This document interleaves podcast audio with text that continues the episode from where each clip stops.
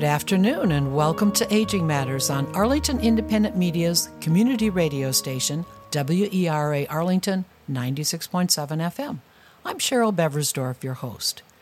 Most Americans have had one or more shots of the flu and COVID vaccines, and but new this year are the first shots to protect older adults from respiratory syncytial virus, also known as RSV a lesser known threat whose toll in hospitalizations and deaths may rival that of the flu. Federal health officials are hoping that widespread adoption of these immunizations will head off another triple demic of respiratory illnesses like the one seen last winter. Today, my guest is Dr. Georges Benjamin, Executive Director of the American Public Health Association. Dr. Benjamin will provide an update on the new COVID 19 vaccine. He'll discuss risks for more variants and how to live with COVID 19 and related viruses. He'll also discuss the flu and RSV vaccines and why older adults need them to avoid health complications and stay healthy. So, welcome, Dr. Benjamin, and thank you for joining me today. Thank you for having me. Dr. Benjamin, I want to start out by having you give us a tutorial about why it's important to vaccinate individuals. How do they work? And particularly on why they're especially important for older adults. Well, you know, we live in a world um, in which we are um, cohabitating this planet with lots of microorganisms, uh, and we're exposed to them each and every day. And some of them are actually beneficial, some of the ones that live in our gut that help us digest our food. Um, you know, people take probiotics as a way to try to help regulate their um, absorption of food and their digestion, but some of them make me make us sick, and um, those that make us sick, particularly those that make us very sick, um, we have figured out that if you give someone a vaccine, which I'll come back and tell you a little bit more about what that means in a moment, um, we can reduce how sick the disease makes us. So, for example, all of us, you know, grew up with uh, many, many childhood diseases, measles, mumps, chickenpox. And most of us, certainly my generation, uh, you know, got um, vaccinated for those. And what we, what the vaccine does is it basically gives you a weak version um, of that infectious agent um, whether it's the flu or measles or mumps or the chickenpox, um, you know, virus, and it stimulates our bodies to create a defense, an immune response, which protects us from getting really sick. And so they're very uh, effective um, protection agents and therapeutics. Um, sometimes you only need one shot. Sometimes you need several over year over years. Um, but they're very, very effective in protecting us from getting very sick and dying from infectious diseases, which at one point um, in our, our history on this planet um, ravished um, humankind. Obviously, you're telling us it's, you know, vaccines are safe and this kind of uh, situation, it's an important factor to get vaccines. But why are they especially important for older adults? Well, as I mentioned, these vaccines help teach our body um, to create antibodies um, and stimulate special cells that come out and, and can kill um, these viruses or bacteria before um, they ravish our bodies. But of course, like everything else, um, the older we get, um, the least effective our immune system is. So for those of us who are, you know, are very, very healthy, a normal part of aging is that your immune system, like everything else, wears out a little bit. And what the vaccines do is they rev that um, that immune system up, and so they basically remind the immune system that you know this you know virus or bacterium, and particularly when we're talking about flu or COVID or RSV, reminds our bodies that we've seen this you know infectious agent before, and again teaches us, teaches our bodies how to fight it off. And so as we get older, um, that memory of the ability to do that wanes some, and the vaccine um, re-stimulates that protection. would it be likely that it, within this population then that there might be more side effects from the vaccines if we encourage this population to get them you know, for almost everybody, um, the you know they do a lot of studies on these vaccines. So before um, people, you know, we, we give people therapeutics like this, and we do this for lots of drugs, of course. But vaccines are one of the most deeply studied uh, therapeutics that we have. It's also one of the therapeutics because of the way the system works. We have a mechanism to report untoward um, effects. So for most people, um, we tolerate these vaccines very well, even when we get older. Uh, and in fact, uh, for example, with the flu shot, they actually increase the type of vaccine that you get so that you actually get almost a double dose uh, as you get older because you need that much in order to stimulate your body to protect you from, from influenza. So while you don't necessarily get more complications, obviously, the older you get, the more medications you have, the more underlying diseases that you have. And so we always encourage people to, to have a conversation with their healthcare provider to make sure that uh, these vaccines are not contraindicated um, as you get older. Okay, well, that kind of gives us an overview then about vaccines. So let's focus on COVID and more recently, the fact that there's an uptick in the number of coronavirus cases.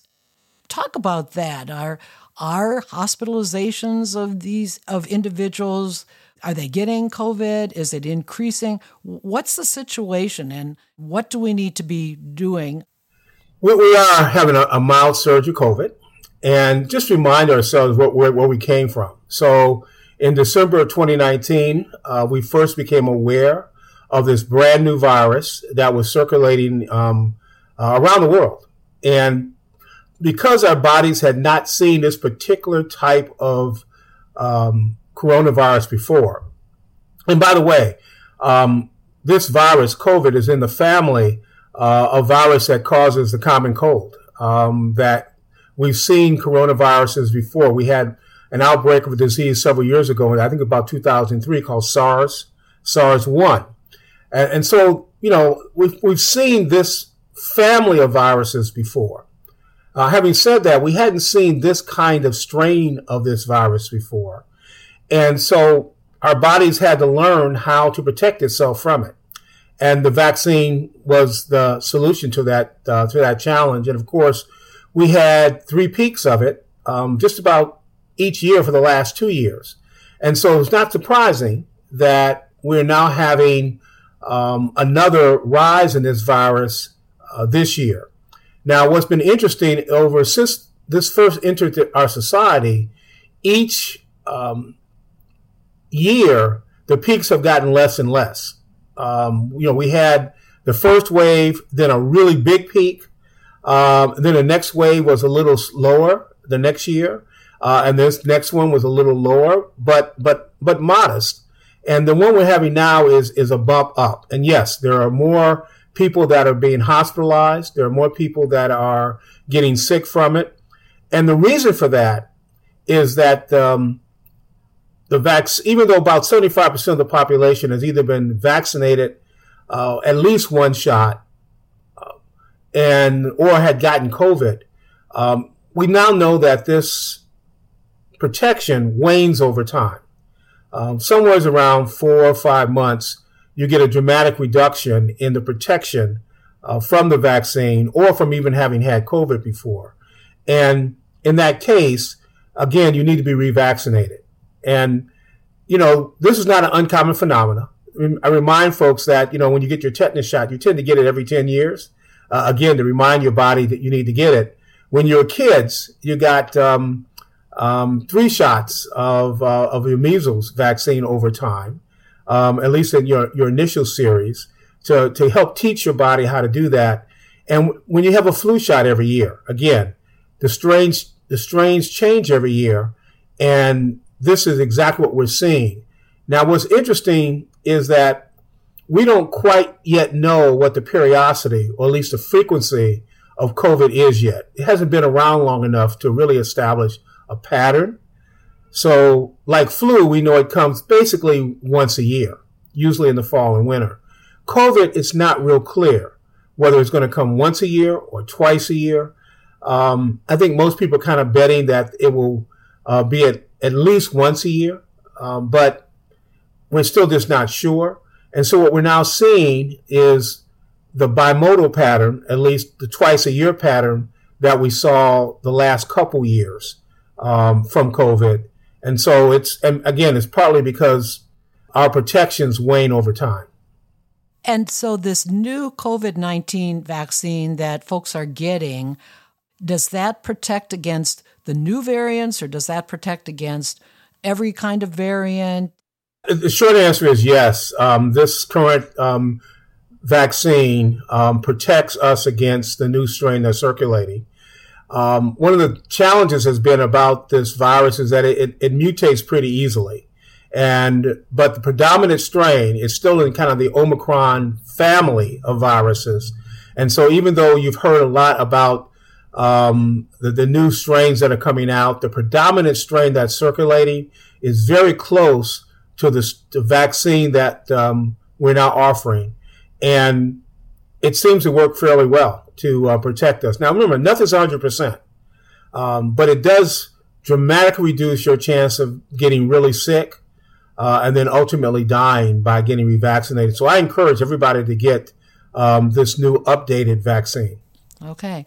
And let's talk a little bit about distribution. I mean, we've been hearing that maybe it's available in pharmacies, do you have any sense in terms of whether folks need to make an appointment now or can they just walk in? Uh, are they also available in public health departments? Where are the possibilities in terms of getting the vaccine? So, what's different this year than in the previous two years is that we have primarily moved the vaccination process to the private sector uh, in terms of both distribution as well as payment. So that, first of all, if you're insured, and of course, most seniors over the age of 65 in our country do have uh, insurance coverage, and Medicare and Medicaid do cover uh, the vaccine. In general, you should just need to call your either your healthcare provider or um, the um, retail clinic where you probably got vaccinated last couple years um, and make an appointment, and you can you can get vaccinated. Now, there are some cha- there have been some challenges. Challenge number one uh, has been making sure that it, it's in stock. And challenge number two has been a little bit of confusion about who pays.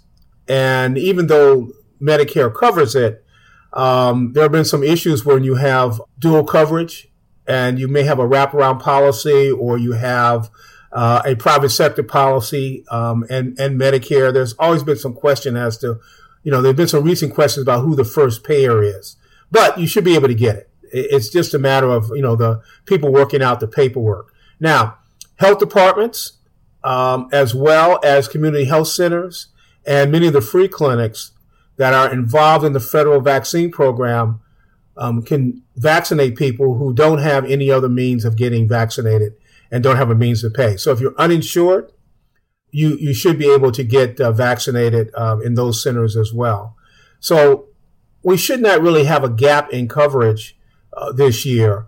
But of course, the fact that we've now moved from what was essentially a single payer universal healthcare system for COVID back to the usual mechanism we have, which is a bit, you know, fractionated, um, it creates a little bit more confusion. But people ought to be able to get vaccinated. I think one thing of the question that often comes up, Dr. Benjamin, is about if somebody's already had COVID, when should they get the vaccine? You mentioned that, you know, if you get the vaccine, you won't get as ill, you won't need to be hospitalized, and death is not likely to occur. But it's like, well, gee, don't I have some immunity already because I had the COVID 19? Shall I wait? What do we need to know about when to get it and what if, what happens if you had COVID? The secret is um, that if you if you recently had COVID, wait three months. Can you get it sooner than that? Yes, you can. But CDC has recommended that um, people who have recently had COVID to wait three months. They have also said that you should still get um, the updated vaccine. And part of the reason for that is that we know what the strain of the updated vaccine protects you from. We don't know what strain you had when you got reinfected with COVID. So we believe that um, getting someone the, the um, vaccine uh, is the right thing and really brings you as close to being up to date as possible. I think the other part of that question then is also boosters. What should we know about boosters versus the the actual vaccine itself? Yes, I think one of the reasons we're using the term updated vaccine is to try to avoid the term boosters. Um, and it just got complicated for people, you know, whether you needed one, whether you needed two, which number you had. I think the way to conceptually think about this is that most people will probably need, and again, I say probably because, you know, one of the things that um, we've in public health had, had to become a little cautious about is giving people answers that sound like we know exactly all the answers. What we know today is that the updated um, vaccine will protect you for at least five or six months. It may protect us for the year. It remains to be seen. For most people, we probably only need to get this updated vaccine. And most likely, you know, just like the flu shot, you'll get it again next year. For some people who have a lot of underlying chronic diseases, who have some autoimmune diseases, or diseases where their immune system isn't functioning, and maybe some other kinds of cancer, you may need to get um, vaccinated more frequently and encourage people to consult with their physicians um, about that. But for most of us, uh, this, you know, for this, this time around, this updated vaccine should be fine. Now, I, I could be telling you a different story uh, five or six months from now when we see a different experience again, because several things can happen. Number one, the virus can mutate to a different form and one where this vaccine isn't as effective. Number two, um, we could um, discover that the vaccine isn't as durable as we think it is. Meaning, durability means how long it protects you. Right now, we're we're saying you know five to six months um, understanding that it begins to your immunity begins to erode again about you know four or five months after you've gotten the shot. Um, but in general, we think that it protects people for a fairly nice period of time. And the answer right now is it's called the updated vaccine. We should get it, and um, and then you know if we decide four, five, six months from now that we need to update a vaccine for a specialized population, people who are older or people who have a lot of chronic diseases, which make the vaccine less effective for them, um, effective but less effective for them, then the healthcare community would probably recommend that you get another shot. But that that's going to be a much much smaller subset of people. And I wanted to zero in on when you said about special populations, because I had asked you a little bit earlier about older adults who are living in assisted living or some kind of retirement community. What would you tell us? I would imagine that this is even more vital because that can spread quickly if people are not vaccinated. Would you agree? Yes, you know the the concern about that is that where people those two things are going on when you're living in an assisted living or congregate setting. Number one, those people tend to be older. They tend to have more chronic diseases. Therefore, they tend to be more susceptible to infectious diseases. And therefore, you know, the emphasis ought to be on vaccinating them as quickly and early as we possibly can.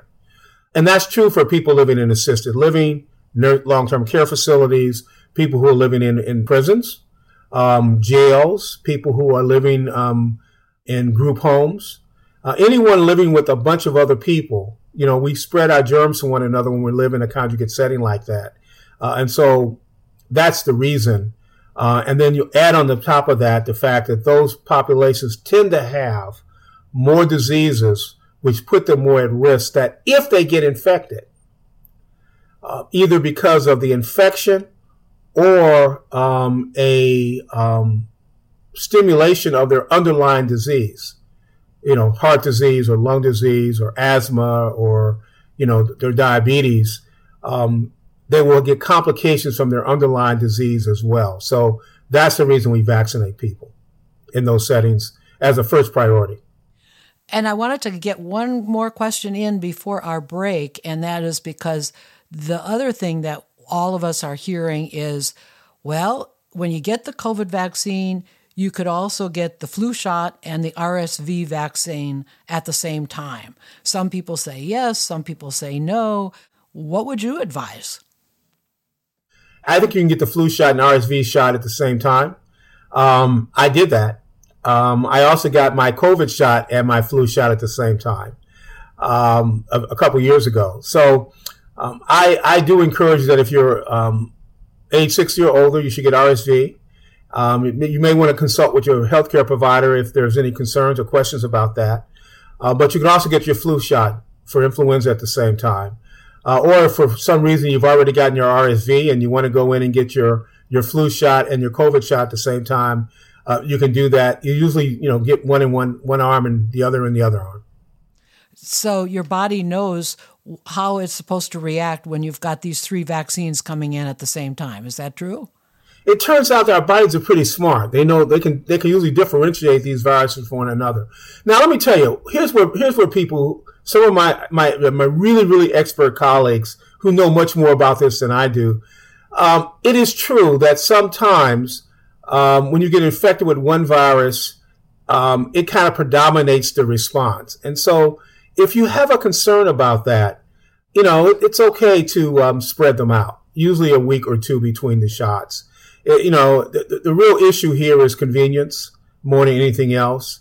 Uh, if you're somebody who knows that when you get a um, you get your flu shot every time you get it, you get a really sore arm, and you don't want both arms to be sore, then you know it, it, makes sense to go in and, and do that if, if your schedule and your, your allows you to do that. Um, more than anything else. Um, now, there are some theoretical um, situations where people say one, vi- you know, if you immunize people with two or more vaccines at the same time, there's competition. Uh, I remind those of you who have been in the military that they, we used to go in the military and they would line us up and we would get lots of vaccines at the same time it can be done. Well, this is a good time for a short break. We're talking about the vaccines that we need to get in preparation for this winter the RSV, the flu, and the COVID uh, 19. And our guest today is Dr. Georges Benjamin, who is the executive director of the American Public Health Association. And you're listening to WERA Arlington 96.7 FM. We'll be right back.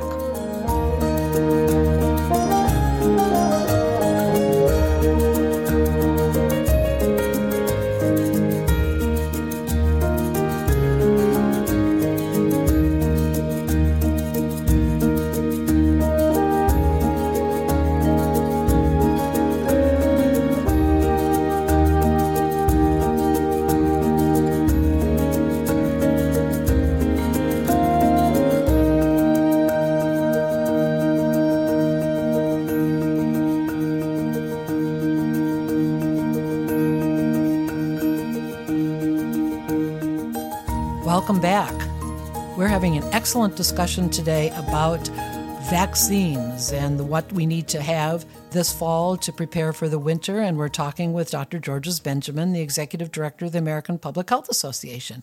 First half, we talked a lot about COVID, and we'd like to move into why it's important for these other vaccines as well.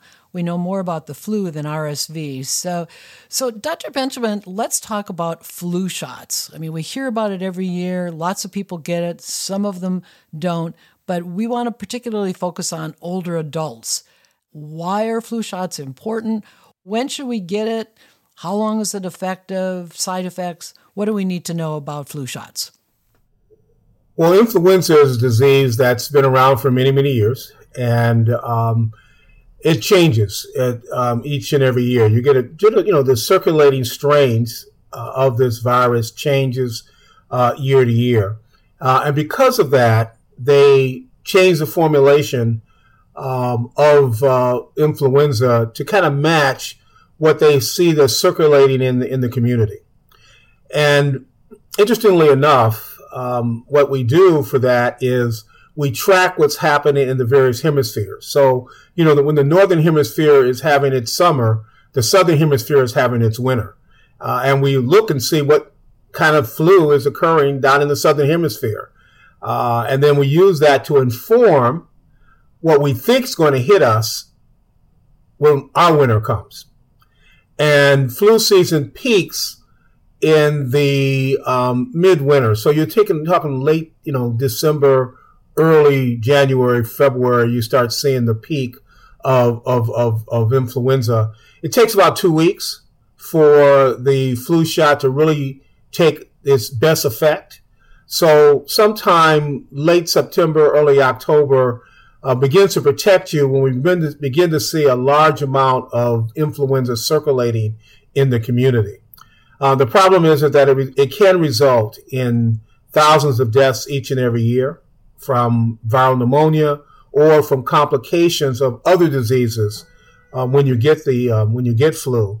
So we really believe that people should get um, protected from influenza, both because it protects you from that disease itself um, to a great a great degree, and because it also protects you from complications from flu.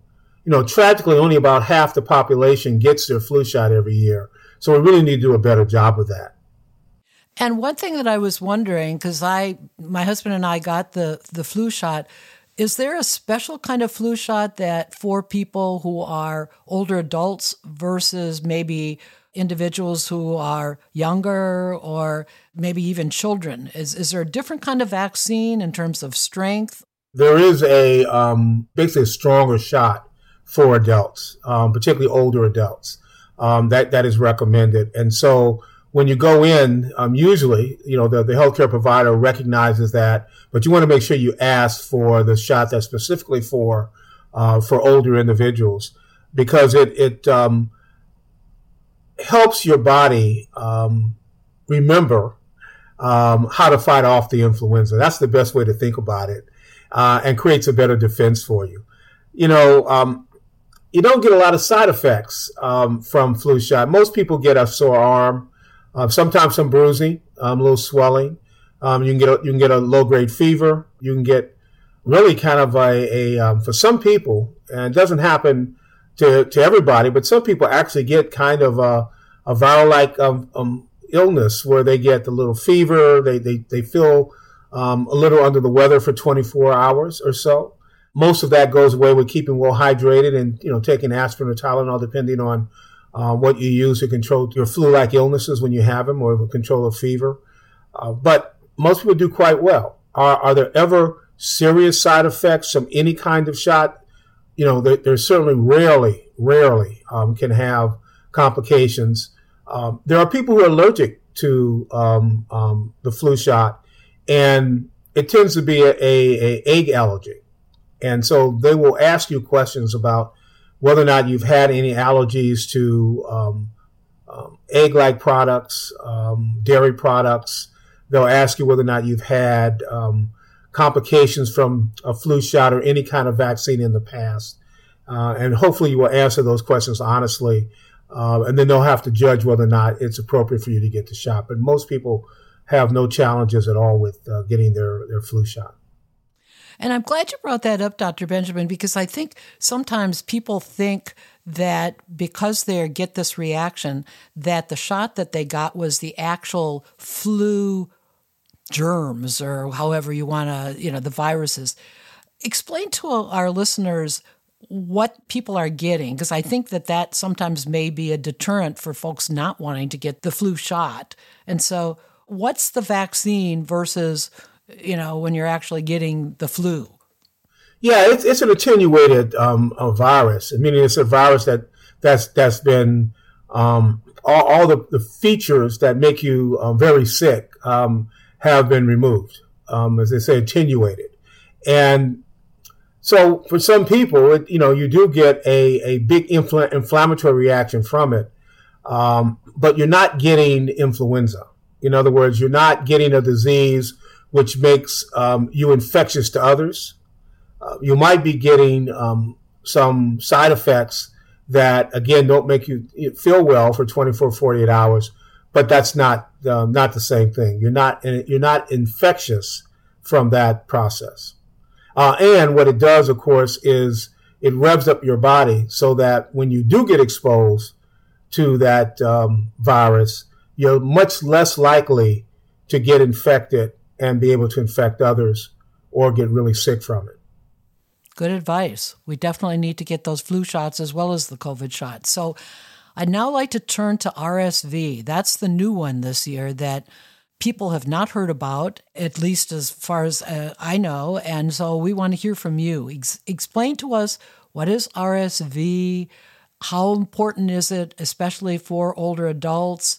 You already mentioned that it can be given with the other two vaccines. Well, you know, it, it's it's been around for a while, a long time. It's not this is not new, and I think the way for po- folks to think about this is that it often got characterized as viral pneumonia, uh, and um, we know that um, the focus on RSV, uh, respiratory syncytial virus, has been primarily on kids, um, particularly newborns.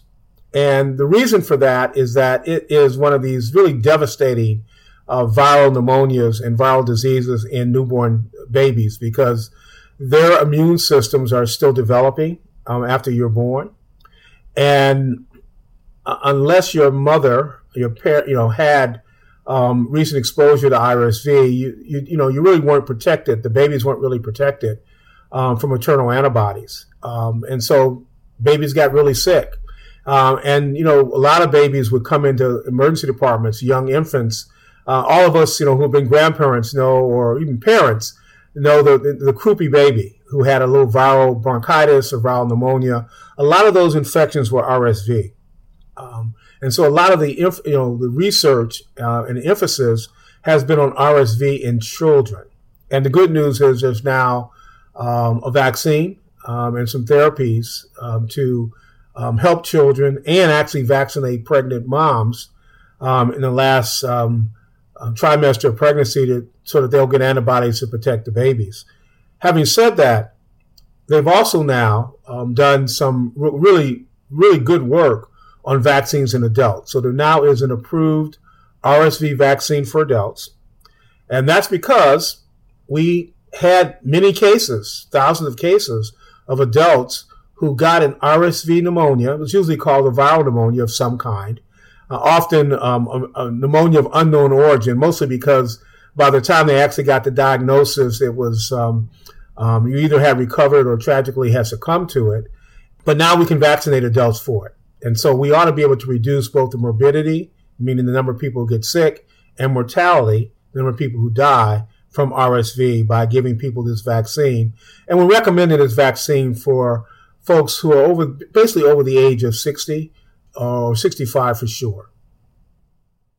In addition to that, it seems to be pretty generic in terms of recommending for anybody over a certain age. But if you had some kind of pre-existing condition, say like uh, you know COPD or some other kind of respiratory health condition, would that be even more of a reason to have it? And Conversely, then, if you don't, you didn't have that, would that kind of make you not as likely to need it, or is it across the board? Everybody who's over 60, no matter what your health condition is, should get RSV.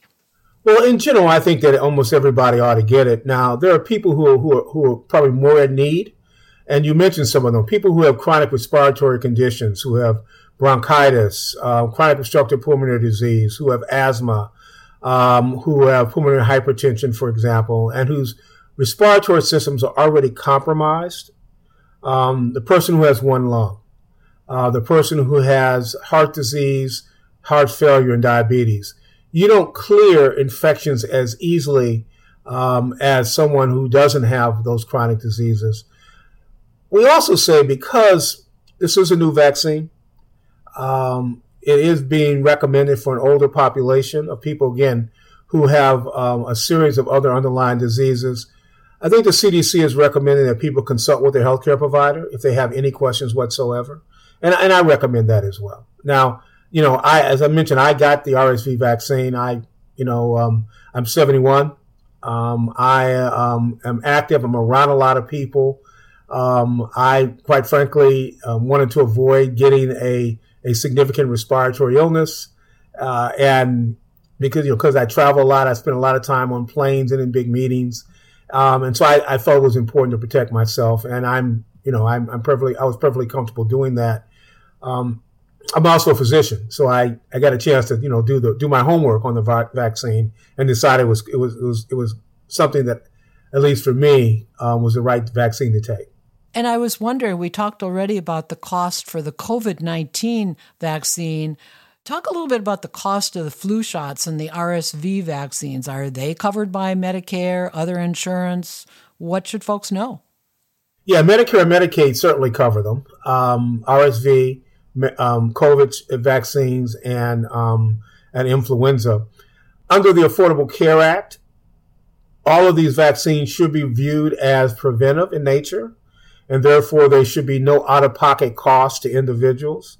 Now, as you know, there are some people who have insurance plans that may not be as robust as Medicare or Medicaid, or the, the plans the health exchange.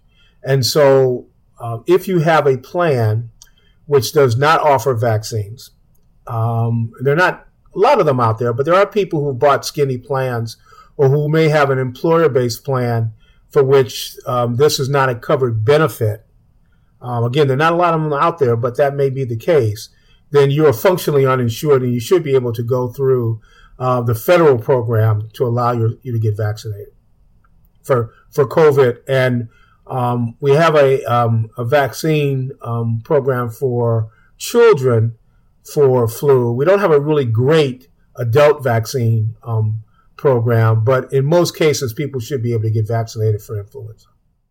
And what about the RSV? RSV might be a little trickier. You should be able to get it, um, but you may want to um, talk with your your health insurer if there are any questions whatsoever. Okay. Well, I just wanted to kind of crystal ball a little bit. Uh, you've told us a lot about the past of what's been happening here. Do you see that in the future it's inevitable that most adults will get COVID 19 and will there be short and long term effects uh, that older adults will have to deal with? Uh, and what about vaccines? What do you and your public health colleagues see in terms of this COVID? And you can also talk about flu and RSV as well in terms of what we have to look forward to in the coming years. Well, flu, flu is here to stay.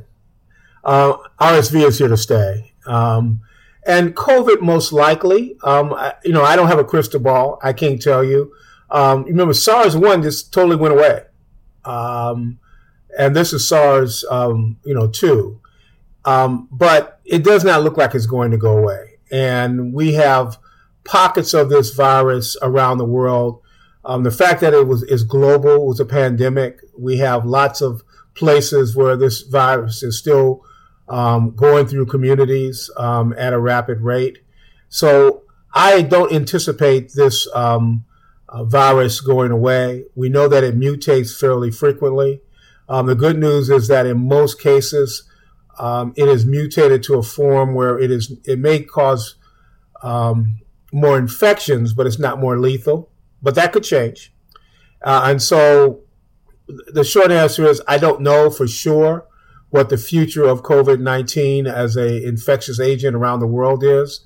Um, but what I can tell you is um, we have only eliminated one virus, you know, which is smallpox off the face of the earth. Um, and everything else is still pretty much around. So um, the likelihood is that it's going to be around here. Now, the other question is whether or not we will need a new vaccine.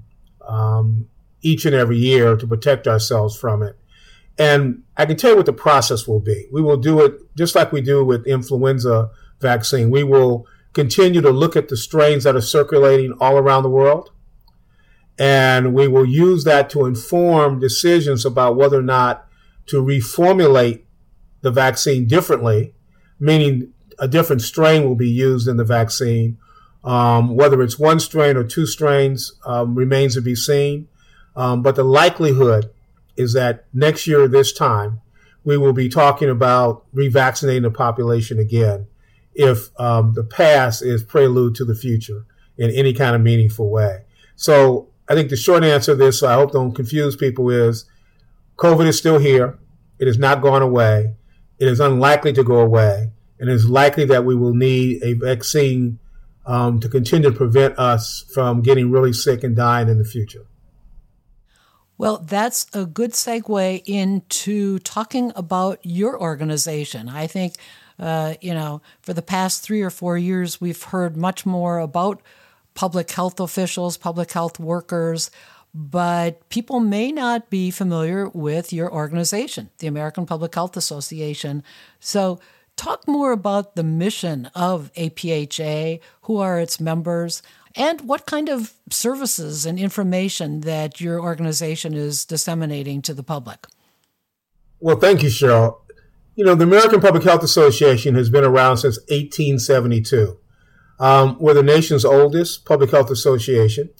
Um, we are one of the original Big Four, the Big Four being the American Medical Association, the American Hospital Association, um, the American Nursing Association, and the American Public Health Association and we um, represent anyone who's interested in public health. So, um, interestingly enough, we have members from all three of our associations, the others, hospitals, doctors, and nurses who are members of our association. We represent over 30 different disciplines um, epidemiologists, disease control specialists, health educators, public interest lawyers, social workers. Anyone who's really interested in the public's health can be a member uh, and join the American Public Health Association. Uh, our mission is um, right now to try to make sure that our nation is among the healthiest nations. We try to build the capacity of the field to achieve that goal. So we do that through a range of educational activities. We have a big annual meeting, uh, which occurs each and every year. Uh, and we've had it every year. Um, we've had this meeting uh, except I believe once during World War, the beginning of World War II. Otherwise, APHA has has had um, its annual meeting. Um, we bring uh, these days 13, 14,000 people to town when we have uh, a meeting. We have a small book company. We do educational texts on public health.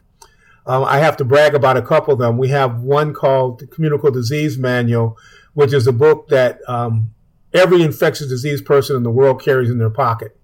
Uh, it's a little book that lists all the infectious diseases and how to prevent them and how to treat them if you get it. We have uh, another book called Standard Methods for Water and Wastewater, which is one of these book stop books, you know, the kind that every lab has on their on their shelf. And it is actually a partnership with uh, two other uh, water associations, and uh, we work with the Environmental Protection Agency. And I tell people that your water isn't clean until APHA says your water is clean. Because what it does is it is the textbook that the laboratorians use to look and see what's in your water, whether it if there's lead in the water or arsenic in the water or um, anything that um, you know um, shows up in water. The laboratory test to measure it is um, the techniques are in that book. So it, we do things like that, and then we we educate the public. We spend a lot of time talking to members of Congress, the administration, advocating for good health through policies, procedures, and pushing for funding for those agencies and organizations that are designed to improve the health of the public. And then finally, like most public health organizations, we're very much interested in the equity uh, aspects of this, making sure that everyone has access to equal access to care um, and equal access to health. And as I understand it, Dr. Benjamin, there are state public health associations uh, around the country. Since this program does get broadcast around the country. Yes, we have affiliates in every state, um, state public health associations, and they are very much like APHA. They're multidisciplinary organizations whose mission is very much like APHA's. Um, and they basically um, sign an agreement to work with us. Um, so there are over 50 uh, associations, one, again, one for every state. There is uh, two in California because California is California. There's one in California North and California South. There are, um, there's a association in Puerto Rico. We have affiliates, um, again, in all those places, but we also have partnerships with other national associations. So there's, for you know, Canadian Public Health Association, a Cuban Public Health Association, a Mexican Public Health Association, a South African Public Health Association, a, um, a European Public Health Association, um, which encompasses a lot of the other national associations in, in Europe. Uh, and we partner with those international organizations as well. Depending on which state uh, a person lives in, might they be able to look up the website of that uh, state association and get resources? Are there written resources or programs that are, you know, webinars and that that are offered by the state public health association to learn more about various issues? They, they are. And so, you know, our, our website is apha.org. So www.apha.org. And if you go to our website, you can get to, um, you know, the, state websites, or you can Google, you know, for example, you can Google the Colorado Public Health Association um, and their website. You can you can find their website that way, and you can link on that. Um, many of them have webs, webinars and programs and materials. Um, um, that are useful to educate yourself. So, for example, on our website, we have a um, a website for COVID. Uh, we have a website for other infectious diseases, and so uh, we can go to those websites and get information um, to um, look up some of the things that I've said. And we also link to a lot of other authoritative websites. So if people are looking for authoritative information, you can come to our website and get to the Center for Disease Control and Prevention's website or the National Institute of Health's website um, or any of our affiliates' websites by going through ours. And I would be remiss if I didn't ask, since this program is Aging Matters, what's APHA doing that may be of interest to older adults? What are the, the issues that APHA and its members are focusing on to enhance the quality of life for older adults? Well, let me say first that we actually have a section uh, of our membership that has a focus on on aging and public health. Um, we've also recently published a book on aging and public health. We have um, built aging into just about everything that we do. Um, we look at things life across the lifespan, um, and we think about um, seniors um, as and I, am as now that I'm older, I, I think I'm older and wiser, and we think about those people that uh, uh, have this wisdom, and we consult and engage with people um, each and every day um, who are older than us and wiser than us, uh, and we partner with organizations like um, AARP on, on on programs every now and then to to promote aging issues. One of the things that we did during the COVID pandemic was we focused a lot on efforts to get seniors vaccinated, um, to deal with issues around misinformation and disinformation, to make sure that seniors were getting the right information in a timely way, uh, and advocating for funding for programs for seniors. And I, I guess one of the things that I'd like to hear you talk a little bit about yet is is prevention because that's really you know so often we hear about chronic illnesses and conditions that older adults have but the focus I'm hearing you say in connection with aging and public health is preventing folks from getting sick in the first place so there uh, is there also a focus on like good diets or exercise or doing meaningful activities. Is that a part of APHA's focus on aging for older adults? Prevention is a major component of what we think about and what we do every day. Um, you, you, talked about those things that individuals can do to uh, improve their health. Uh, so that means obviously ideal, ideal, getting to ideal body weight as best that you can, and you know that's a challenge um, for for many of us. Uh, but at least being active, being mobile as much as you can. Uh, the older you get, you know, those joints don't move as easily as they used to, and um, sometimes they hurt. But the idea is to try to get people to be as physically active as they can, particularly for seniors. That's very active, um, important. Um, mental health and loneliness and being um, separated from the rest of society is a real problem right now and a growing problem, particularly among seniors.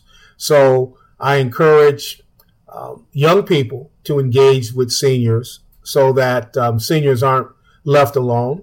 Uh, I encourage seniors to partner with their other colleagues and friends who are seniors um, and get out of the house, get on the phone. Um, one of the things about um, learning to use a computer uh, was that a lot of seniors, of course, during during COVID, did learn to use computers, um, and just because their grandkids wanted to talk to them on on uh, on their phones, um, many seniors had to learn to do that. And so I encourage that as just a, a way of staying connected. Connectedness is extremely important. Um, so ideal body weight, good diets um, uh, are very important. Uh, I think it's also important to think about those societal things that make you, um, that help you maintain wellness. So that, you know, we spend a lot of time talking about active transportation systems and systems that um, make sure that people have access to safe, uh, affordable foods in their community, making sure that uh, people have um, uh, educational materials, that they can get access to authoritative materials to read. all those things that are important to uh, encourage this the human condition in such a way that people can be active and engaged. I think it's so important the older we get um, because you know life, we all go through many changes in life. Um, and as we get older, many of the people that we used to know are not around anymore. Our ability to get up and about becomes more limited. And so we have to find new ways to engage people, new ways to be mobile, new ways to um, um, support activities that we loved to do before uh, when we were younger. And so I just think that each and every day for seniors to just kind of make a plan. Think about what you're going to do each and every day to be active. Uh, what can you do to improve your health and well-being? Um, and for young folk, younger folks, for you to, to you know, partner with your your parents, your grandparents, your neighbors. Um, find a senior that um, you know you can um, um partner with in a way, recognizing that you're being very helpful. And there are a lot of wisdom out there that um, we can adopt from those seniors. As I said, I'm 71 and I'm always eager to talk to an 81 or 91 year old because there's just so much that they can teach me each and every day. A fine way to end this program. And I just want to thank Dr. Georges Benjamin Executive Director of the American Public Health Association, for joining me today. Thank you so much, Dr. Benjamin, for uh, being with us today. Cheryl, thank you for having me. Well, to learn more about Aging Matters, you can visit our website, which is agingmattersonline.com. And of course, at this site, you can access all of our Aging Matters radio and TV show content in addition to the Aging Matters podcasts, which of course you can find on Apple and Spotify. Aging Matters is produced in association with Inkmouth Media, and we want to thank that company for joining us on uh, Aging Matters. So, thank you for listening to Aging Matters today. Remember, Age is just a number, not a label. I'll be back again with you next week.